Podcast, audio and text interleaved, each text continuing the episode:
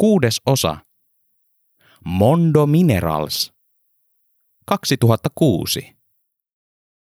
31. luku.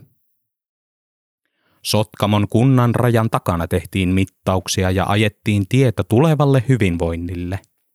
Metsän elävät heiluttivat käpäliään puskutraktoreille, viittilöivät niitä lähemmäs ja osoittivat käpälillään ja siivillään löytämänsä malmipaikat. Kaivakaa ja nostakaa maa, ne osoittivat.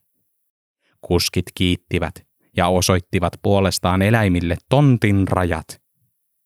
Kiivetkää tuohon puuhun, sinne ei kauha yllä. Hiliman hammasharja, hammastahna, tiskaamisesta kertova kuvakirja ja vaatekertoja löytyivät pienen etsimisen jälkeen vaatekaapista. Marks patsaskin löytyi. Sekin piti sujauttaa matkalaukkuun. Heikki könysi vaatekaapista ulos ja tunsi selässään kolotuksen. Viime kuukausina Hilimalla oli alkanut vähän vispata päässä enemmänkin. Joskus se unohtui seisomaan ikkunan eteen. Joskus karkasi rappuun ja rupesi eksymään sinne. Itkusta sen erotti, että hukassa oli, ja jossain nuoruudessa myös. Ei naapurit tulleet hätiin. Naapureita ei ollut. Vain alakerran juoppo ja kolmannen kerroksen jutkula. Eikä tytärkään tullut väliin, kun ei halunnut nähdä äitiään sellaisessa tilassa.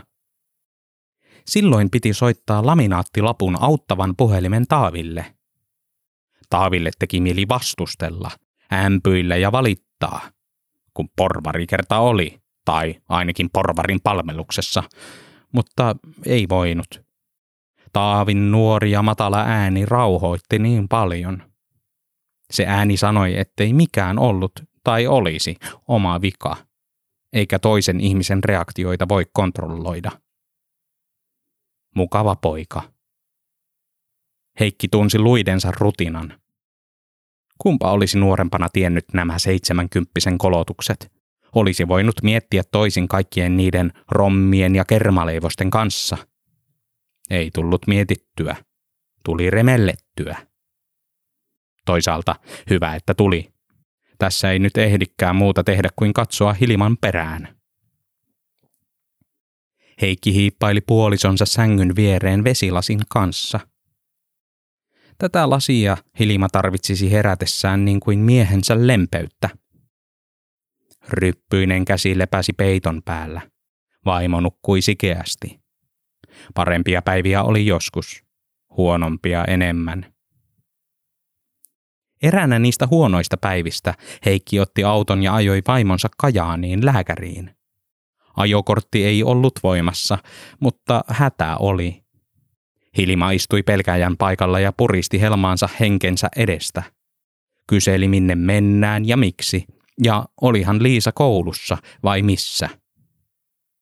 Autossa oltiin, Heikki vastasi. Mutta ei Hilma uskonut. Kun Raivon hoitola ei ollut vielä avattu, Heikki kurvasi yksityisen lääkäriaseman eteen vain huomatakseen sen olevan kiinni. Perkale, julkiselle piti mennä. Kun lopulta päästiin keskussairaalan pihalle, Purkkaa mäiskyttävät lääkärit ja hoitajat yskivät Trabantin katkuille ja ilkkuivat, mahtoiko olla katsastettu auto. Ei ollut, ei.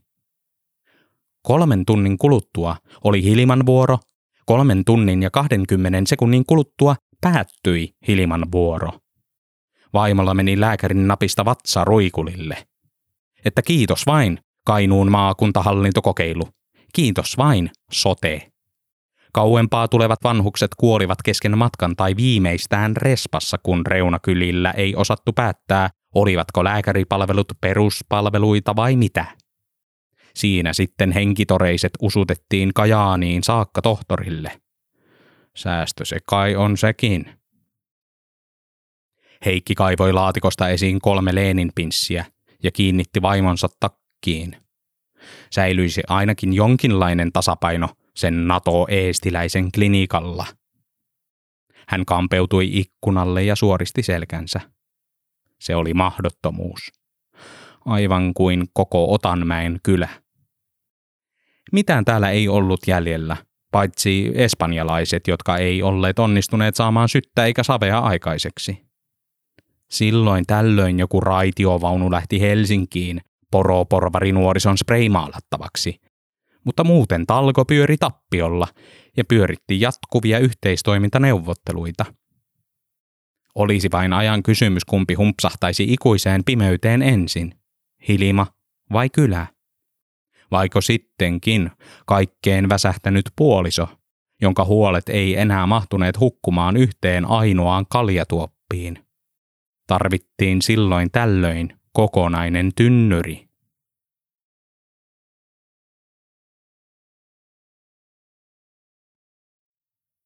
Julkisen terveydenhuollon uudistuksesta ja koko Kainuun maakuntahallintokokeilusta saatiin positiivisia taloussignaaleja, vaikka syrjäkylät vähän valittivatkin. Voimaa ja resursseja keskitettiin Kajaaniin, erikoispalvelut keskussairaalaan ja vielä erikoisemmat yksityisille. Solutionsia kehuttiin yleisesti ja kautta linjan. Vihdoinkin tämä maakunta nousee suosta ja turpeesta, sillä kukaan ei kohta asuisi suossa eikä turpeessa. Mummot eivät osanneet käyttää internettiä, eivätkä näin ollen saaneet väylää räksyttää pentille, joka luki itsestään päivä toisensa jälkeen yhä mukavampia kommentteja keskustelupalstoilta. Vaikka kainuulaiset ovatkin kateellista kansaa ja ihmiset tiesivätkin julkisen terveydenhuollon menevän ennen pitkää metsään, ei sitä penttiin kohdistettu, sillä hän oli toiminut niin taloudellisella tavalla niin sotesäästöissä kuin talvivaaran käynnistämisen puolesta. Tolkun vaatimaton Pentti teki miehen työtä isänmaan eteen, ja hallitus on se, joka säästi ja kompuroi. Siinä oli vissi ero – Poliitikkoja vihattiin, mutta käytännön työtä tekevään yrittäjään ei vihaa kohdistunut. Sen sijaan toiveita kyllä kohdistui. Muun muassa seuraavia. Pentti, toteuttaisitko nämä? Verot alas, palkat ylös, teatteri kiinni Suomi kainuulaisille, työtä, lisää työtä, teollisuus takaisin. Penttiä pidettiin ihmisenä, joka ratkaisisi nämä ongelmat, jos oikein hartaasti pyydettäisiin. Maakunnan väki tiesi hänen lukevan keskustelu- ja tekstiviestipalstojen kommentit tarkkaan, ja useimmiten saivat vastauksenkin. Kiitos kommenteista. Otamme Solutionsilla huomioon kaikki ehdotuksenne. Yhteistyö terveisin Pentti Heikkinen. Kansa vastasi kadulla siunauksen keskisormella – ja internetissä äänestämällä Pentin maakunnan ykköslehden vuoden kainuulainen äänestyksessä komeasti seitsemännelle sijalle. Se oli hieno kunnia. Ja komea oli vuoden kainuulainen kilpakin. Kärkikymmenikköön päätyminen tarkoitti väistämättä Kainuun eliittikerhoon päätymistä ja vaikutusvaltaa. Vapaamuurarijärjestön siipi ojensi toisen kunnia-avaimen ja vannotti Penttiä olemaan tiputtamatta sitä tällä kertaa viemäriin.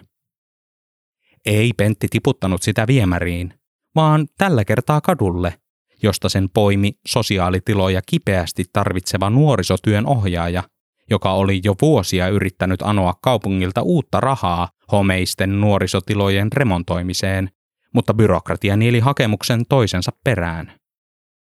Hän ihmetteli nippua hetken, Huomasi sitten avaimen haltijan pääkallotarraisen ja osoitteellisen avaimen perän, jossa luki Vappaa muurari kerho, top secret. Nuorisotyön ohjaaja näki tilaisuutensa, kääntyi kannoillaan, opasti teinilauman tiloihin ja päästi irti. Kun seuraavalla viikolla kaupungin hallituksen vapaa muurari siipi saapui tiloihinsa saunomaan, näkivät he ensimmäisenä löysään huppariin puetun teinin kiinnittämässä purkkaa kiukaaseen. Toisissa tiloissa pidettiin limudiskoa ja lähmäisiä popcornin jälkiä löytyi niin tauluista kuin raamatuista. Biljardipöytäkin oli naarmutettu kolikoilla ruvelle. Nuorisotyön ohjaaja sai kaipaamansa kunnostusrahan ennätysnopeasti.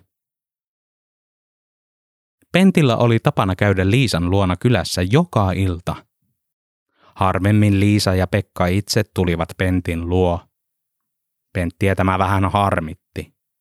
Oma tupa oli autio, eikä siellä tehnyt mieli olla ollenkaan. Liisan ja Pekan tasapainoinen ja kodikas ympäristö tarjosivat hyvää vastapainoa pitkille työpäiville. Yhdessä heillä oli tapana tehdä illallista, lukea keskustelupalstojen kommentteja ja huokua tyytyväisyyttä siitä, miten voikaan olla semmoinen onni maakunnassa kuin Solutions ja Talvivaara. Pentille oli ilo nähdä Liisan tuntevan oman arvon tuntua työstään, joka heijastui hyvänä palkkana hyvinvoinnissa. Harmi vain, että putkiremontti oli Liisalle tulossa ja asunnon tiivisteet vuotivat. Kaikesta rahallisesta paikkauksesta huolimatta ikääntynyt taloyhtiö veteli ilmeisesti viimeisiään. Omassa kodissaan Pentti ei liiemmin viihtynyt, etenkään Liisalla käyntien jälkeen. Hän tallusteli pitkin tyhjää asuntoaan, katseli ikkunasta alas kadulle ja huokaili. Ajan kuluksi Pentti lueskeli keskustelupalstoja, muttei niistä ollut kaveriksi, sillä Liisa ei ollut niitä lukemassa myös. Pentti hipsutteli moottoroituun sänkyynsä, kuunteli kolkon talon lämpöpattereiden rutinaa ja yritti saada unta. Tälläkin hetkellä Liisalla ja Pekalla olisi varmasti toppatakit yllä ja hytisi sivät kylmästä. Se hirvitti. Ei mikään raha maailmassa voinut paikata toimimatonta taloyhtiötä toimivammaksi. Pentti kääntyi lisängyssään. Ei yhdenkään ihmisen pitäisi kärsiä kylmästä ja palella, hän tiesi. Olisivatpa Liisa ja Pekka täällä. Asuisivatpa tuossa lämpimässä vierashuoneessa. Ei tarvitsisi hytistä kylmästä tai säikkyä tulevaa putkiremonttia. Olisi itsellekin seuraa, eikä tarvitsisi yksin turhautuneena lukea keskustelupalstojen kommentteja – olisi elämää tässäkin talossa. Mitä enemmän Pentti tätä ajatusta mietti, sitä lämmittävämpi se oli.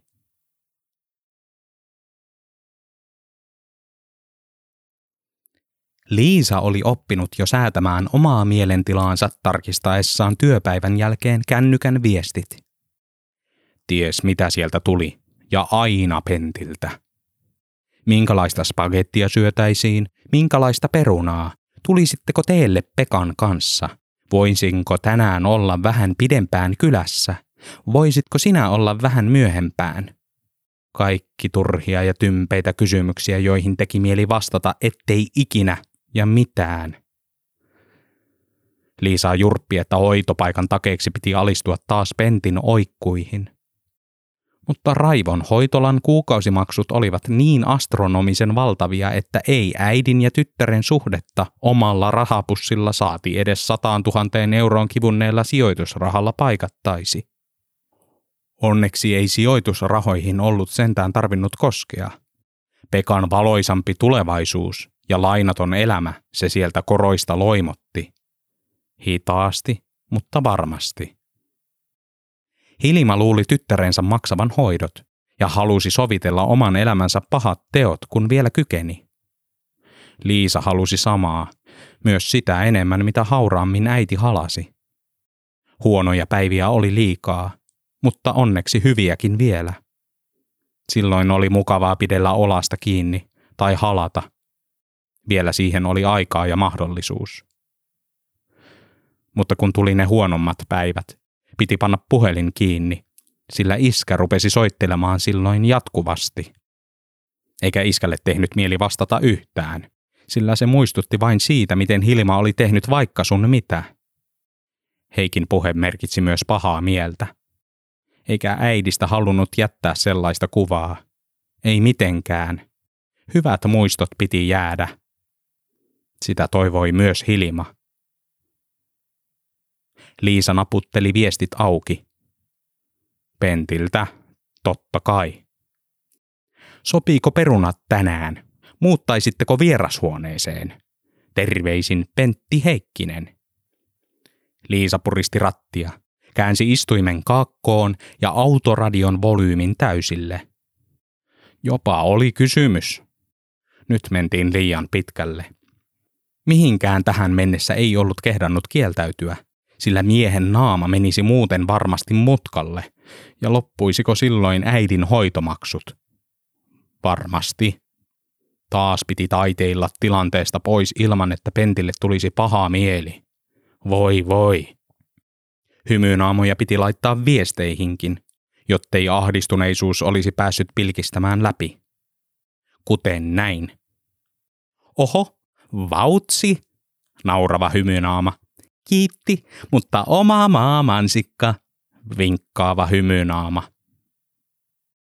Liisa sujautti puhelimen pelkääjän paikalle ja ajoi kotipihalleen, jossa sai toisen viestin. Siinä luki. Harmi. Täällä on tilaa, eikä kylmä. Onko mitään, millä saisin vakuutettua, että tämä olisi hyvä ratkaisu? Ja käykö ne perunat? Terveisin, Pentti Heikkinen. Liisa paukutti päätään rattia vasten. Ei Pentti luovuttanutkaan. Pentti tulisi mässyttämään tästä aiheesta ajasta iäisyyteen, jollei antaisi jonkinlaista vastausta heti. Jotain piti luovia, ja kiireesti, sillä Pentti rupeaisi muuten pommittamaan puheluilla ja viesteillä.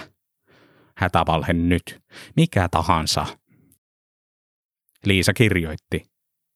Jos oot ensi vuonna vuoden kainuulainen, niin luvataan tulla lokkeilemaan, vinkkaava naurunaama. Pentti vastasi salamana. Ok, perunat, tulen tunnin päästä. Terveisin, Pentti Heikkinen.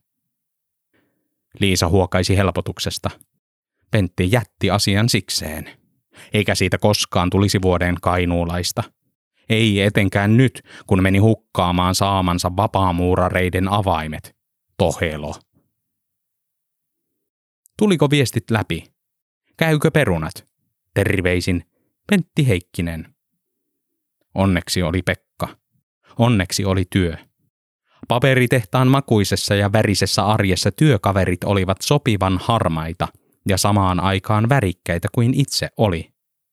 Ilman UPM kyllä elämältä katoaisi se vähäisinkin pohja ja joutuisi itse limboon, josta ei ihan aikuisten oikeasti tietäisi, miten pääsisi ylös. Liisa näpytti nopean vastauksen. Mainiota, perunat sopii, nauruhymiö. Kun Pentti saapui, hän lupasi ruveta sisustamaan vierashuonettaan ja vouhotti koko illan, miten mukavaa olisi, jos hän voittaisi kilpailun. Liisa oksenteli koko vierailun ajan suuhunsa ja pudisteli vaivihkaa päätään Pekalle, kun Pentin silmät välttivät. Älä välitä, Pekka. Höppänä setä puhui siinä vain omiaan.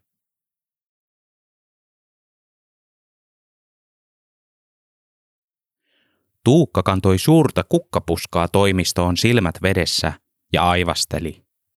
Tämä oli työn suurin varjopuoli, henkinen rasite ja fyysinen raskaus. Solutionsille tuli niin paljon kukkalähetyksiä, että lähetti katsoi paremmaksi jättää ne rekalla oven ulkopuolelle kuin kanniskella sisälle asti. Hän asetti ne muiden lähetysten joukkoon vessaan, pesi kädet hieroi allergiset silmänsä ja palasi peremmälle tilaan, istuutui Abdullahin viereen ja pysytteli kommentointi valmiina siltä varalta, jos Pentillä menisi topparin haastattelussa kieli solmuun. Toimittaja naputteli lehtiötään ja nappasi ruusupiikin sukkahousuistaan. Tämä haastattelu oli käsittämätön pakollinen paha, oikea journalismin irvikuva – Pentistä kirjoitettaisiin aukeaman juttu, josta suurin osa olisi Solutionsin tiedotetta, ja vapaat kädet saisi vain yhden kysymyksen verran. Otsikkokin tulisi olemaan yksi yhteen tiedotteen kanssa. Kainuun kultasormi, siinä lukisi. Voi luoja, toppari ajatteli, että pitikin omiin nimiin sellainen laittaa. Sisältö olisi taas sitä samaa, talvivaaran ihmettä ja sitä, kuinka maakunnan massatyöllistäminen alkaisi toden teolla ensi vuonna. Pohjoisen olosuhteisiin mahdottomana pidetty bioliuotusmenetelmä olikin onnistunut. Perään juttuun tulisi kehut perältä ja sijoittajilta. Ja lopuksi sitten se toimittajan omavalintainen kysymys, joka oli oikeasti elinkeinoelämän keskusliiton suosittelema sekin. Mihin kultasormi seuraavaksi koskettaa? Toppari kysyi ja vihasi itseään sekä koko maailmaa. Pentti makusteli kysymystä ja sanoi, ettei hän nyt mikään kultasormi tässä ollut. Vuoden kainuulaiseksi olisi hyvä päätyä, sillä se auttaisi saamaan Liisan muuttamaan luokse. Miten? Siitä ei ollut vielä aavistustakaan. Se oli seuraava tavoite ja kaikista maaleista paras. Silloin elämä olisi viimeinkin uomissaan, eikä seinät kaatuisi iltaisin päälle. Toppari naputti lehtiötä ja kirjoitti tavoitteen ylös. Taas puhui omiaan tuo mies. Penttiä ei saanut kritisoida tai kyseenalaistaa sanallakaan, vaikka teki kyllä mieli. Teki mieli kysyä terveydenhuollon uudistuksesta, jonka myötä hoidon välimatkat pidentyivät ja kurja maakunta epätasa-arvoistui entisestään. Teki mieli udella, että tietääkö Pentti, miltä tuntui kunnan lääkäristä, joka ei saanut arvostusta mistään, eikä keneltäkään, ja jolta nyt viedään tuhkatkin pesästä. Mutta tällaisia ei voinut kysyä. Piti kysyä kivoja. Mikä Liisa?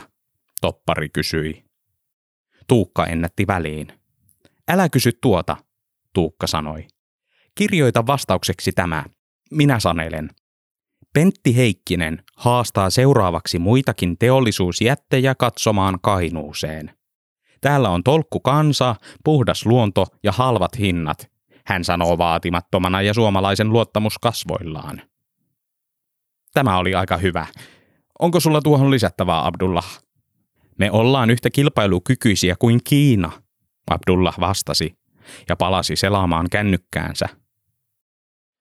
Tolkku kansa, puhdas luonto, halvat hinnat ja halvemmat toimittajat, toppari ajatteli. Mutta kirjoittaa piti se, minkä Pyykkönen sanoi. Pentti oli brändi, vaatimaton kainuulainen, ja sellaisena Solutionsin muu väki halusi hänen pysyttelevän. Olisi ennen kuulumatonta, että Heikkinen asettaisi julkiseksi tavoitteekseen sen, että nousisi vuoden kainuulaiseksi. Siitä tulisi heti pöyhkeän miehen leima – Toimittaja päätti, että mikäli koskaan poistuisi maakunnan lehden palveluksesta, voisi hän huolellisemmin tutkia sitä, mitä halusi. Ja ajan kanssa. Mutta nyt hän kuitenkin kirjoitti sen, minkä Tuukka pyysi. Painui toimitukseen ja koosti jutun, joka lävähti ihasteltavaksi kainuulaisten aamukahvipöytiin.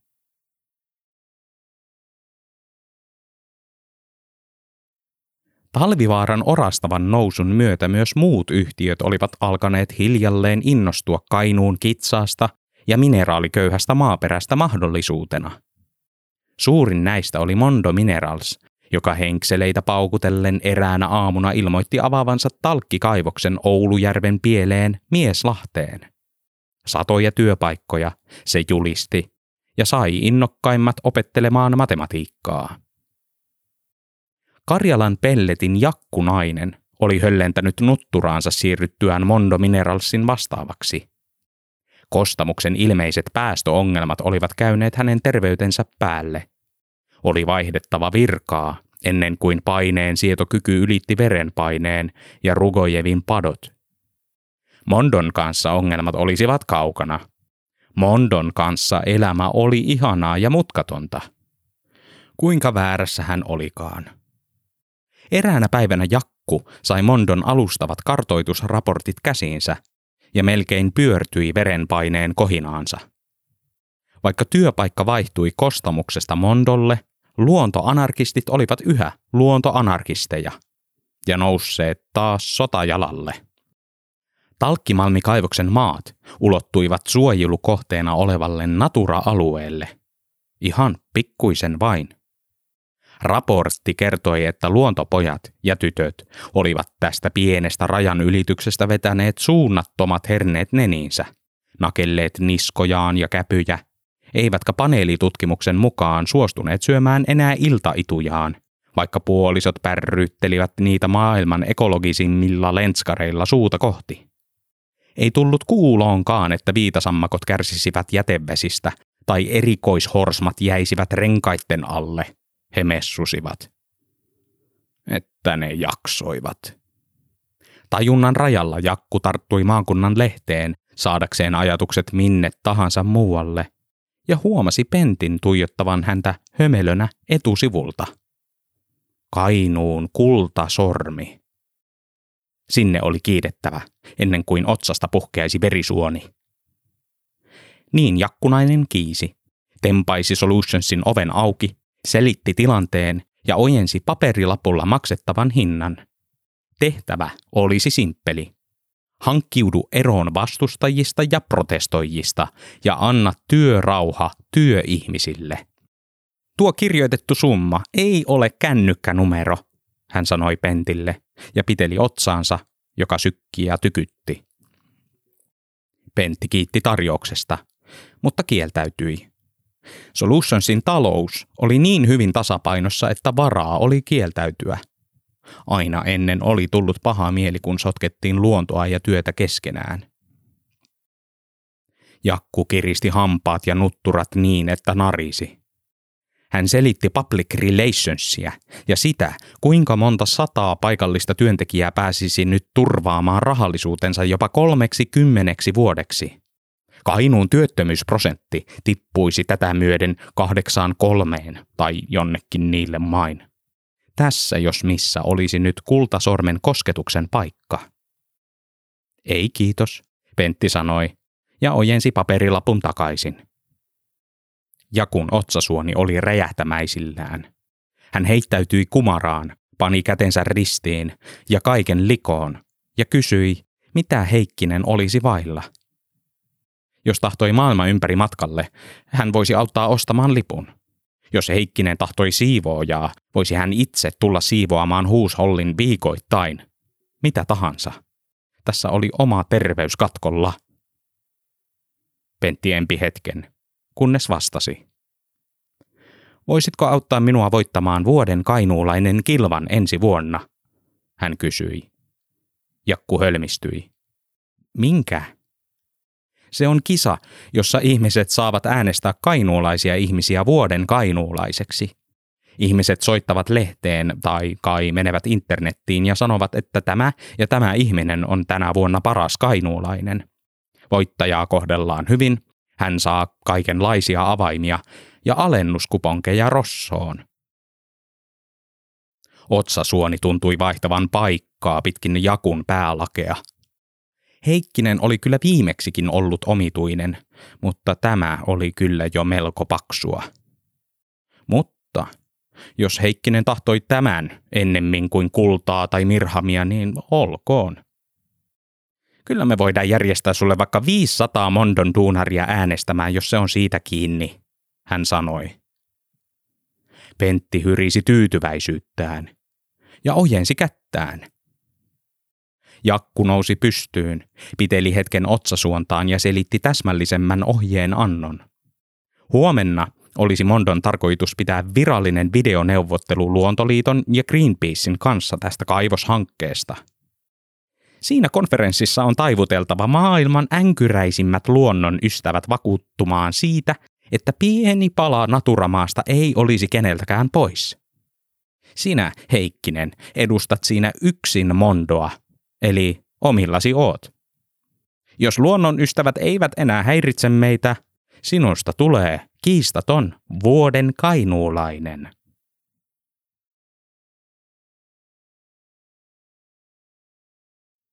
Pentti päätyi lounastunnillaan rantapuistoon miettimään toimeksi antoa. Istahti penkille vanhan leipäpussin kanssa, mursi evästä ja heitteli sorsille, joita ei ollut. Muutama ohikävelijä vilkuili häveliästi pipojensa alta. Jokunen rohkeampi pyysi jopa yhteiskuvaan. Pari kysyi leivän kannikkaa. Kaikilta välkkyi hymy. Terve Pentti. Tsemppiä Pentti. Leivän muruset ajelehtivat pitkin jokea virtana 30 metrin päähän Euroopan pohjoisimmille saaressa sijaitseville linnan raunioille, jonka päältä kulki rämmäleinen, harmaa ja betoninen autotie. Ensi näkemältä linnan rauniot hohkasivat autiottaan, mutta pian hankien keskeltä erottui pienen eläimen vipeltävää liikettä. Orava huomasi vedessä ajelehtivat muruset, nousi takakäpälilleen nuhkimaan ilmaa ja loikki lähemmäs lounasta, nitkautti ikärasiten niveliään ja puuskutti. Se seurasi virtaavaa herkkua silmillään, loi strategian, pani takakäpälet länttään ja yritti etukäpälillä kurottaa murusia. Ei olisi pitänyt.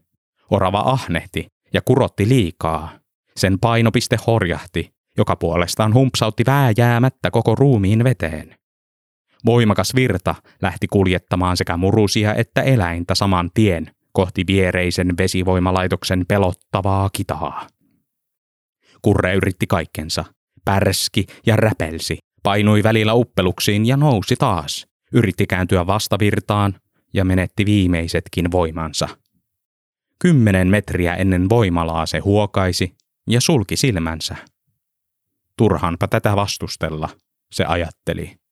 Oli pahan elämä. Viisi metriä ennen voimalaa pauhun yli kuului miehen huuto.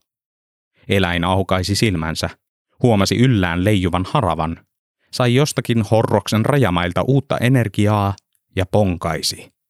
Onnistui, sai otteen ja jäi värisemään haravaan kuin sitkaaseen jäänyt koivun lehti. Pentti kääri oravan takkiinsa, palautti haravan vesivoimalaitoksen ovelle ja kiiruhti asuntoonsa, laskosteli huovan pöydälle ja oravan sen päälle. Vanha rinta kohoili ja ruumiin lämpö nousi. Orava raotti silmiään, jotka olivat tutut ja utuiset, ja painoi sitten takaisin uneen todettuaan ympäristön oudon turvalliseksi. Pentin tuoksussa oli enimmäkseen puuta. Seuraavana aamuna Pentti avasi sekä parvekkeen että rapun oven, mutta orava ei liikahtanutkaan. Se vain lotkaisi aamupuuron kerralla, röyhtäisi ja kampeutui rintataskuun köllimään. Pentti rapsutti eläintä päälaista ja mietti. Ratkaisuja, saati luovia lähestymistapoja videokonferenssiin, ei ollut yön aikana syntynyt. Ei ollut vision visiota. Ja nyt koitti jo H-hetki. Kämmenet hikosivat ja harmitti. Pentti avasi tietokoneen ja kuvayhteyden kahteen flanellipaitaiseen karvanaamaan, jotka tuijottivat ruudusta takaisin tuimin ilmein. Ennen kuin Pentti ennätti sanoa päivää, luonnonsuojelijat olivat ehtineet jo noitua sekä Mondo Mineralsin että Solutionsin likaisiksi laitoksiksi. Omia rastojaan eivät haukkuneet, vaikka ne olivat selvästi pesemättömiä. Luonnonsuojelijat jatkoivat papattamistaan sarjatulella ja huusivat päät punaisina kymmenen minuuttia – Natura-alue on liito-oravien pesimäseutua. Nyt tuollainen pullamahanen mondon kentys meinaa mennä ja pakottaa rauhaa rakastavat söpöt pikku karvaturrit pakkaamaan kimpsut ja kampsut ja muuttamaan. Ei ole oikein se. Luonto ensin, työ sitten. Orava heräsi rasittavaan ääneen. Se pyöri rintataskussa levottomasti, turhautui ja nosti lopulta päänsä esiin katsoakseen, ketä livauttaisi korville. Aikansa katseltuaan se huomasi ruudussa liikettä, kampeutui taskusta, meni nuhkimaan näyttöä ja läppäisi sitä niin lujaa, että käpälästä kuului ruks. Luontomiehillä jäi kirosana kesken. Ruudusta töllisteli ihka ilmi elävä eläin. Mistä se tänne putkahti, he miettivät. Kuka se siellä? Oi kuinka söpö. Mikä se sinun nimi on? He alkoivat lässyttää saman tien näkemälleen eläimelle niin muikeasti, että orava turhautui ja läppäisi ruutua uudelleen. Mondon hanke tuo aluetaloudelle paljon hyvää, Pentti yritti perustella söpötysten väliin. Söp, söp, söp, Greenpeacein edustaja vastasi ja yritti silittää oravaa ruudun läpi. Videoneuvottelu oli sulanut videolässytykseksi. Kaksikko söpötteli kurrelle, miten paljon he suojelisivat sitä kaikelta pahalta. Kunpa vain osaisit puhua vastaukseksi ja kiittää. Lässyn, lässyn. Söp, söp, söp. Pentin päähän vilahti ajatus. Se oli hölmö ja mahdoton idea, eikä millään muotoa voinut mennä läpi luontoihmisille. Tähän ajatukseen oli kuitenkin tartuttava, sillä mitään muuta pelattavaa korttia ei ollut. Luontoihmiset olivat sanoneet, että kumpa vain osaisit puhua. Pentti mietti, entäpä jos osaisikin? Hän hivuttautui kameran ulottumattomiin, jätti estradin lasia paukuttavalle oravalle ja nosti itse äänensä kimitykseen. Kyllä minä osaan puhua, hän sanoi oravana. Greenpeacein Juhalta tippui rasta päästä pelkästä hämmästyksestä. Hän koputti Luontoliiton Anssia olkapäähän ja kysyi, kuulihan tämä saman. Kyllä kuuli. Orava puhui. Selvää suomea ja sievällä falsetilla. Kaikkea sitä aikuinen mies tekeekin, ajatteli Pentti. Piti jatkaa tällä linjalla. Hyvin tuntui menevän. Pentti jatkoi falsetissa. Minun nimeni on Oskari Orava. Asun Natura-alueella ja minun mielestäni kaivoshanke on erinasta juttu.